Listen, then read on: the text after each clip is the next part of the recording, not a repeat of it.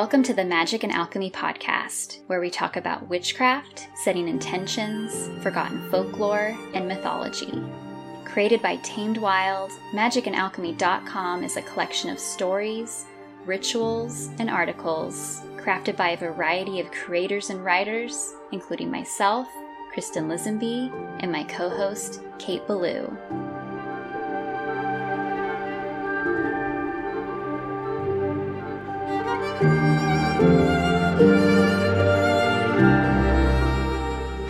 Everyone, and welcome back to the Magic and Alchemy podcast. I'm Kate Ballou. And I'm Kristen Lisenby. Happy almost Imbolc and Brigid's Day.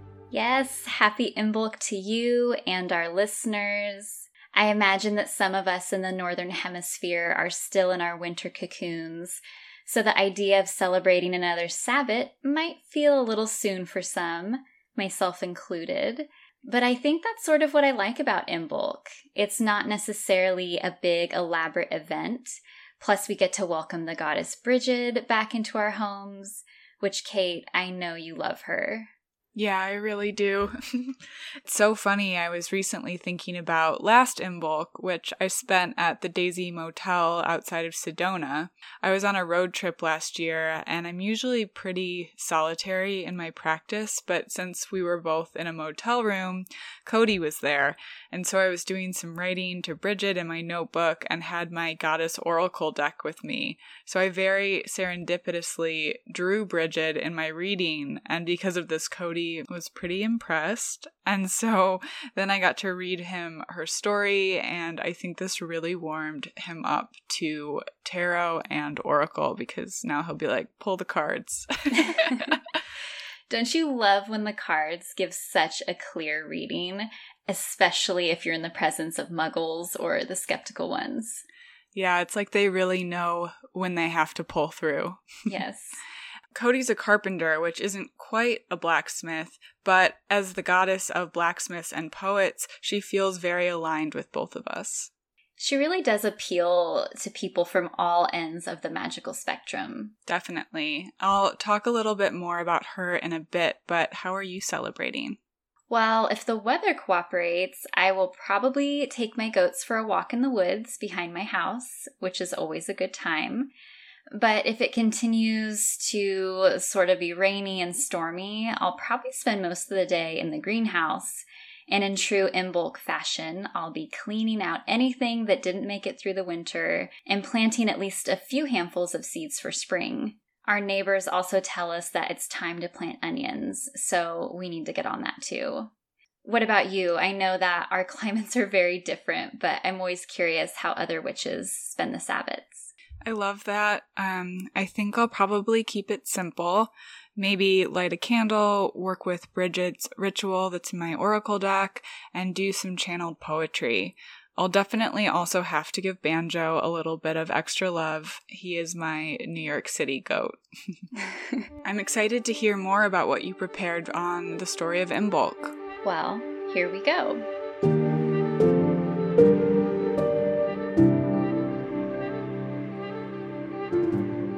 Imbolc is one of the eight Sabbats, sometimes referred to as a lesser Sabbat.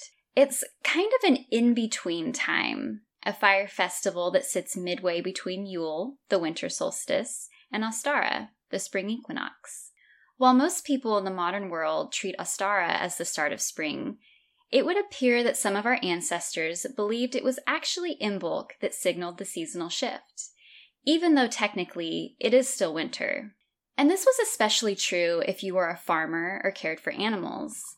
The weather was still cold, but by now the ground was starting to thaw.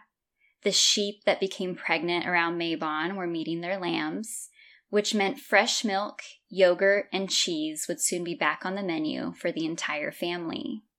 Stories say that spring lambing was the activity from which Imbolc derived its name, as it loosely translates to ewe's milk. Fresh milk may sound unremarkable to our ears, but fresh anything was a delicacy after months spent conserving and rationing. I've also heard that it means in the belly. Have you ever come across that? Yeah, I'm glad you brought that up because I did see that translation as well. I also read that Imbolc may have come from another word meaning to wash, which, as I'll talk about in a minute, also makes a lot of sense. Imbolc was a time to celebrate, with caution, the end of winter.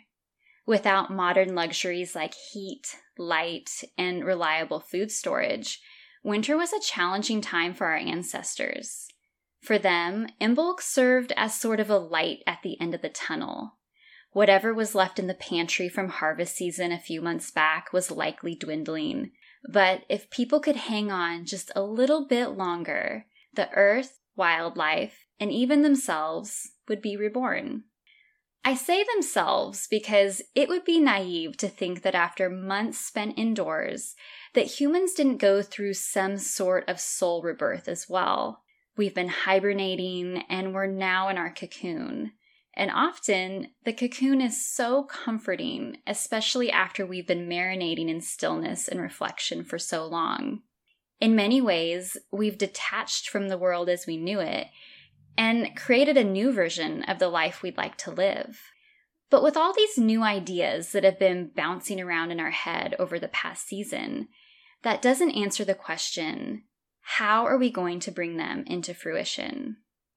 Setting intentions is great, and a crucial step for manifesting and spell casting. But it's also up to us to physically plant these seeds, these new ideas, and these grand visions.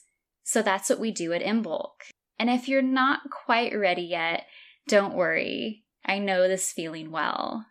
Personally, emerging from my cocoon is a struggle. That's not because I dislike spring or warm weather but because a lot of the time I am so comfortable in solitude. I love reading and studying, journaling, all those things that are considered winter or indoor activities. So I often feel anxious when I think about what's to come in the light half of the year. There's so much more activity and noise and constant movement.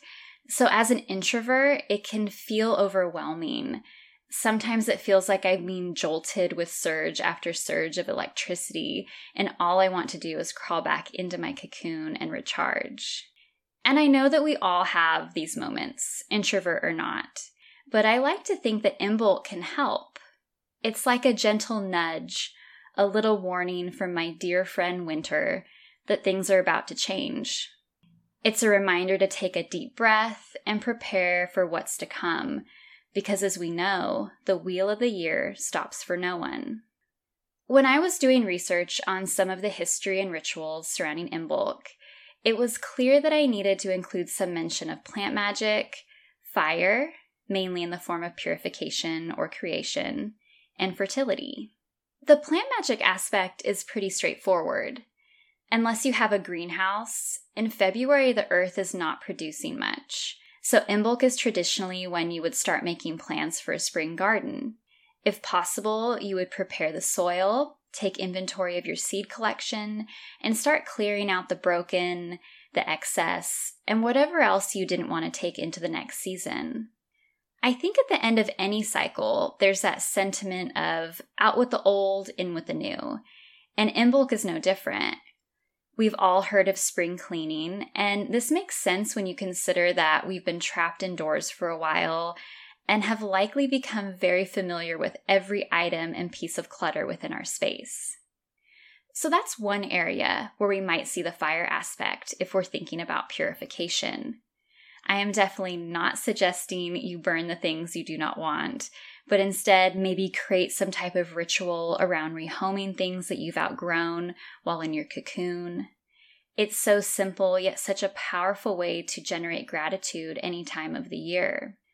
Although Imbolc is considered a fire festival, it feels more like a light a candle type situation than a let's have a giant bonfire. So maybe lighting a candle while you organize your seed packets or gather a box of donations is a nice way to honor the spirit of Imbolc. I love that. And then, of course, there's that vibrant, passionate energy that swirls around in the days following Imbolc and has inspired fertility rituals throughout the world. As you can imagine, after months spent indoors, by the time the earth starts to warm, some people have just one thing on their mind. We see this in an ancient Roman and potentially pre Roman celebration called Lupercalia. Believed to be a three day celebration that concluded on February 15th, Lupercalia is often referred to as Pagan Valentine's Day. Although, the more you learn about Lupercalia, the more you see that other than sharing a theme of sex and sometimes love, Valentine's Day has little in common with this day, also nicknamed the Festival of Wolves.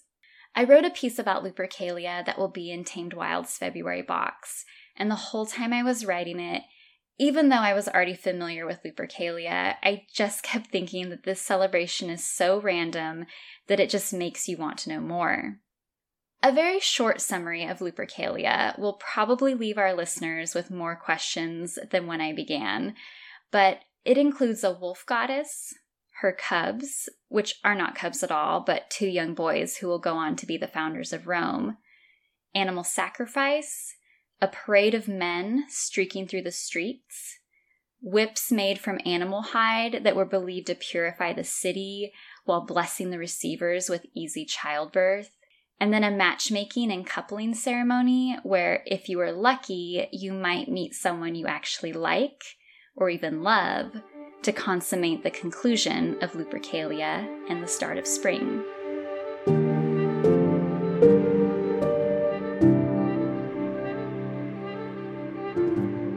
There's also the story about Cailleach with Brigid and Spring.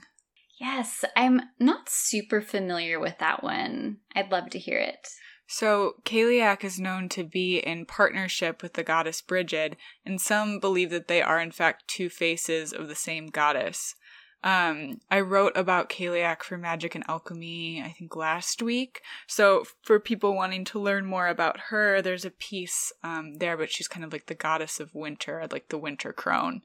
But some of these tales suggest that Cailleach rules the days between Samhain and Beltane, while Brigid commands Beltane to Samhain. So, depending on where the tale originates, this transfer of power between the goddesses have different dates.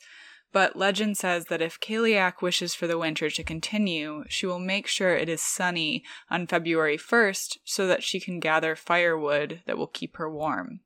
If it rains on February 1st, Cailleach will not be able to gather firewood, will continue to sleep, and therefore winter will subside sooner rather than later.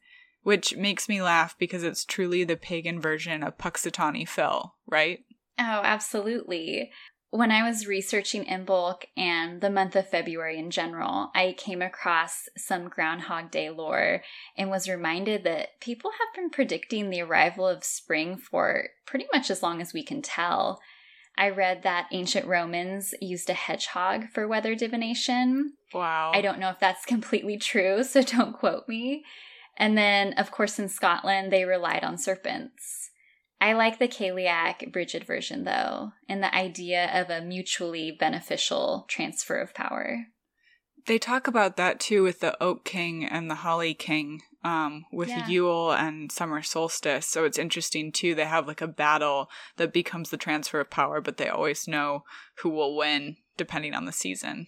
Yeah, that's true. Mm-hmm now to talk about the goddess Brigid herself. Um, I recently worked on a piece about Brigid for the Magic and Alchemy blog, so if you want to dive more into written work around her, check that out there. Brigid is a goddess of Irish mythology. She shares many similarities with the Catholic Saint Brigid of Kildare, who is the patron saint of Ireland. In Old Irish, her name translates to Exalted One. The name Brigid has been anglicized from the Old Irish Brid in multiple ways, so you can see a lot of differences in spelling around her name. Brigid is also a goddess of contradiction. She is a goddess of fertility, motherhood, and healing, but she is also a fiery goddess. She rules fire and the flame, and also serenity and water. You'll often see wishing wells associated with her, and leaving offerings at waterways is a popular way to celebrate Imbolc. If you're looking for a way to celebrate, this way feels like a very beautiful way to invoke the goddess, especially if you live nearby water. In Brigid's earliest incarnation, she was called the Flame of Ireland or Fiery Arrow. Brigid is regarded as a goddess of the forge and of metalworkers, like I mentioned earlier. Legend says that when Brigid was born at sunrise, there was a tower of flame that reached her to the heavens. She appeared as a fiery haired goddess wearing a cloak of sunbeams. She is also sometimes depicted as a triple goddess. Brigid is known as the patroness for domesticated animals, which I think is very sweet. She had a menagerie of domesticated animals that she cared for, and of these beasts, two were oxen named Fe and Men. She was also a caretaker of the king of boars, Torc Triath, and the king of sheep, Mag Serb. One of the ways I plan on honoring her is to give a really beautiful bone to Banjo, my dog, to say thank you to Brigid for keeping us both safe. Brigid is also considered the patron goddess of poets another reason I love her so much. Writing Brigid a poem on Imbolc would be a great ritual for the day and something that I plan to do. If anyone needs a writing prompt, feel free to reach out and I'll make sure you have one. Something I think that's really beautiful is that Brigid is considered to be the creator of keening, which is a sorrowful song, weeping, crying, and lamenting for the dead. Her son was killed for being a spy, and he was pierced by a spear in front of her. With this, she let out the first keening ever heard in Ireland. After Brigid, all fairy women would keen for the dead in a like manner, especially those with ties to mortal families. If you haven't yet explored this art, I recommend that you do. That's beautiful. Does all this talk of spring and fire make you ready for the seasonal shift? Or are you hoping that Cailleach has an abundance of firewood so you can stay in your cocoon a little longer? Hmm, that's a good question. I think this year I'm ready for spring. I love going upstate New York in the in between of seasons a couple of years ago, I'll never forget, I went on a warm day to visit Kaaterskill Falls, and the air was warm, but the water was still frozen, and I could walk right up to the base of the waterfall, which felt truly magic. What about you? Well, I want to lie and say that I'm dying for spring because that just sounded so magical. But uh, if I were being honest, I'll definitely be lingering in my cocoon for as long as I can. Thank you so much for joining us today on Magic and Alchemy, a podcast from Tamed Wild. Again, we're Kate Ballou and Kristen Lisenby. You can find us online at K8 Ballou and at East End Alchemy. Send us all of your questions, comments, or just say hello via email at podcast at tamedwild.com. You can view all the amazing offerings from Tamed Wild on their Instagram at Tamed Wild or on the blog magicandalchemy.com. Join us for next week's episode where we answer some of our listener questions, including one about pendulum divination and how to take your first step into the world of magic. Just a reminder that magic and alchemy are always available to those who know where to look for it. So mote it be or something better. Until next time.